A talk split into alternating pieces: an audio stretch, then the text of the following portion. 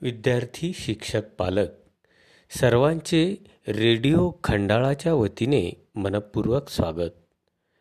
नमस्कार. दुपारच्या प्रसारणात ऐकूया शिक्षणप्रेमी सामाजिक कार्यकर्ते आणि बोलीभाषा अभ्यासक सुभाष केदार यांच्या आवाजात आनंददायी बालगीते. बेडुकराव बेडुकराव सांगा तुमचे गाव. बेडुकराव बेडुकराव सांगा तुमचे गाव. आमचे गाव आमचे गाव नदी आमचे गाव. आमचे गाव आमचे गाव नदी आमचे गाव. बेडुकराव बेडुकराव सांगा तुमचे गाव. बेडुकराव बेडुकराव सांगा तुमचे गाव. आमचे गाव आमचे गाव धरण आमचे गाव. आमचे गाव आमचे गाव धरम आमचे गाव. बेडुकराव बेडुकराव सांगा तुमचे गाव. अहो बेडुकराव बेडुकराव सांगा तुमचे गाव. आमचे गाव आमचे गाव पाणी आमचे गाव. आमचे गाव आमचे गाव पाणी आमचे गाव. आवडलं ना मित्रांनो हे बालगीत? हां चला तर पुन्हा ऐकूया सुभाष केदार यांनी लिहिलेलं आणि गायलेलं सुंदरसं असं बालगीत. चंचू ग चंचू ग उठ ग माझी चंचू. चंचू ग चंचू ग उठ ग माझी चंचू. शाळेत तुला नाही जायचं का? हो हो शाळेत तुला नाही जायचं का? चंचू ग चंचू उठ ग माझी चंचू. शाळेत तुला नाही जायचं का? हो हो शाळेत तुला नाही जायचं का? पाटी आणली पुस्तक आणले तुझ्यासाठी. पाटी आणले पुस्तक आणले तुझ्यासाठी. पेन आणले दप्तर आणले तुझ्यासाठी पाटी आणले पुस्तक आणले तुझ्यासाठी.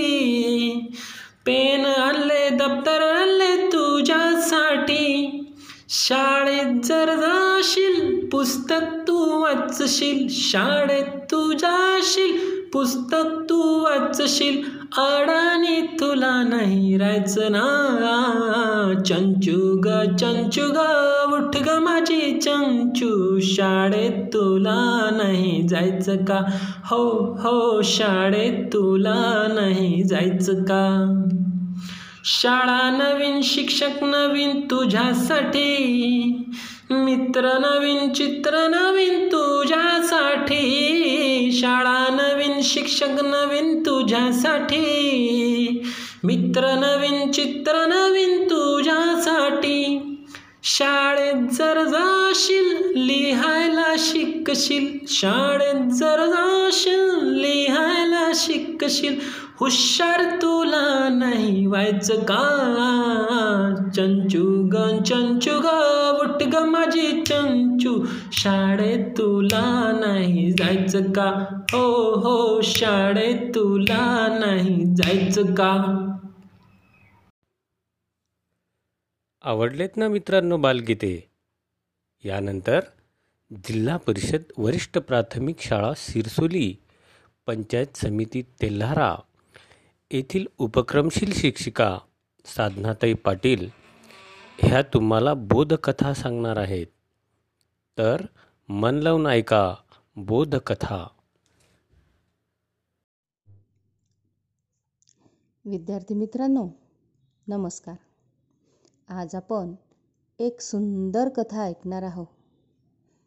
फक्त ती ऐकायची नाही आहे तर ती कथा ऐकल्यानंतर तुम्हाला ती लिहूनसुद्धा काढायची आहे. आता तुम्ही म्हणाल ऐकायचे आणि लिहायचे हे का बरं? ऐकल्यानंतर आपल्या स्मरणामध्ये ती किती राहते? याची जर आपल्याला परीक्षा पाहायची असेल तर एकाग्र होऊन कथा ऐकायची आणि ती लिहून काढायची. चला तर मग कथेला सुरुवात करूया. एका राज्यात एक राजा राहत होता. तो राजा खूप आपल्या प्रजेसाठी चांगली चांगली कामे करायचा. मग आपल्या राज्यामध्ये काय चालू आहे? हे पाहण्यासाठी वेषांतर करून तो पंधरा दिवसातून किंवा एका महिन्यामधून आपल्या प्रधानाला सोबत घेऊन राज्यामध्ये फेरफटका मारायचा. पण मुलांनो फेरफटका मारताना तो राजाचा वेश कधीच घालत नव्हता. साध्या माणसाचा वेश घालून तो आपल्या राज्यामध्ये फिरायचा. मग एक दिवस काय झाले? राज्यामध्ये फिरता फिरता त्याला एका ठिकाणी सुंदर बाग दिसली. त्या बागेमध्ये खूप सारी फळांची झाडे होती.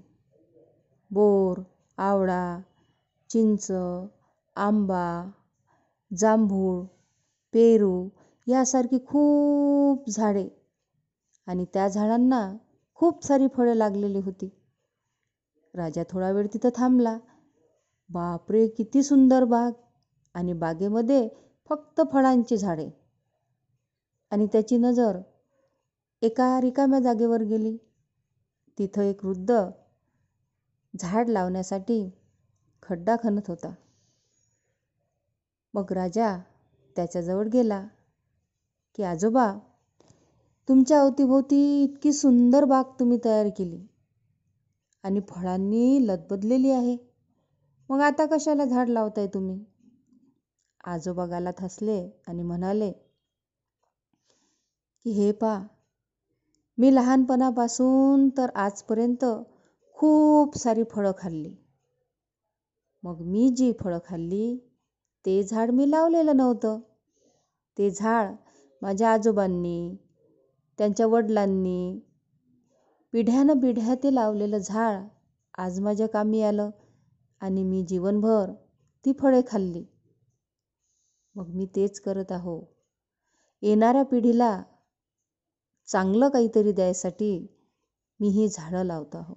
मला माहिती आहे की हे झाड मोठं होऊन त्याला फळं लागेपर्यंत मी जिवंत राहणार नाही. पण हे झाड मी तर माझ्यासाठी लावतच नाही आहे हे झाड मी माझ्या येणाऱ्या पिढीकरता लावत आहे. माझे नातवंड त्यांचे मुलं येणारी पिढी या फळांना खाणार आहे. मग आपण हा विचार करायला नको का? की येणाऱ्या पिढीसाठी आपण खूप सारं चांगलं चांगलं करून ठेवूया. म्हणजे त्या पिढीला त्याचा उपयोग होईल. राजाच्या डोक्यात लख प्रकाश पडला. अरे मी तर हा कधी विचारच केला नाही की माझ्या जनतेसाठी मी गेल्यानंतर काय करून ठेवायचं? कोणत्या चांगल्या गोष्टी करून ठेवायच्या? मग त्याच्या लक्षात आलं की आपल्या राज्यामध्ये खूप सारी पडीत जमीन आहे. तिचा उपयोग करून घ्यायचा. राजा पटकन घोड्यावर बसला आणि आपल्या महालात गेला आणि प्रधानाला सूचना दिली की आज सगळ्या प्रधानांना सैनिकांना बोलवा. मी मिटिंग घेणार आहे त्यांची. त्यांना कामे वाटून देणार आहे. सर्वजण आले. राजानं फरमान काढलं की आपल्या राज्यामध्ये जेवढी पडीत जमीन आहे त्या पडीत जमिनीवर सुंदर फळांची झाडे लावा. कारण येणाऱ्या पिढीला ती उपयोग पडतील. जमिनीचा उपयोग करून घ्या. त्यामुळे जनतेला सुद्धा झाडाचं महत्त्व समजेल आणि फरवान काढा की प्रत्येकाने झाडे लावावी तिची जपवणूक करावी. मग लोक विचार करतील की झाडांचा आपल्याला आता काय उपयोग होणार आहे? तर त्यांना सांगा येणाऱ्या पिढीकरता ही झाडं आपल्याला लावायची आहेत. त्यांचा उपयोग येणारी पिढी घेणार आहे. चांगला वारसा आपण येणाऱ्या पिढीला देणार आहोत. कथा छोटीशी पण सुंदर आहे बालमित्रांनो. ही कथा ऐकल्यानंतर ती तुम्हाला तुमच्या वहीमध्ये लिहून काढायची आहे. आणि आपल्या परिपाठामध्ये सादरसुद्धा करायची आहे. सुंदर होती ना कथा? लिहिणार ना मग? नमस्कार बालमित्रांनो.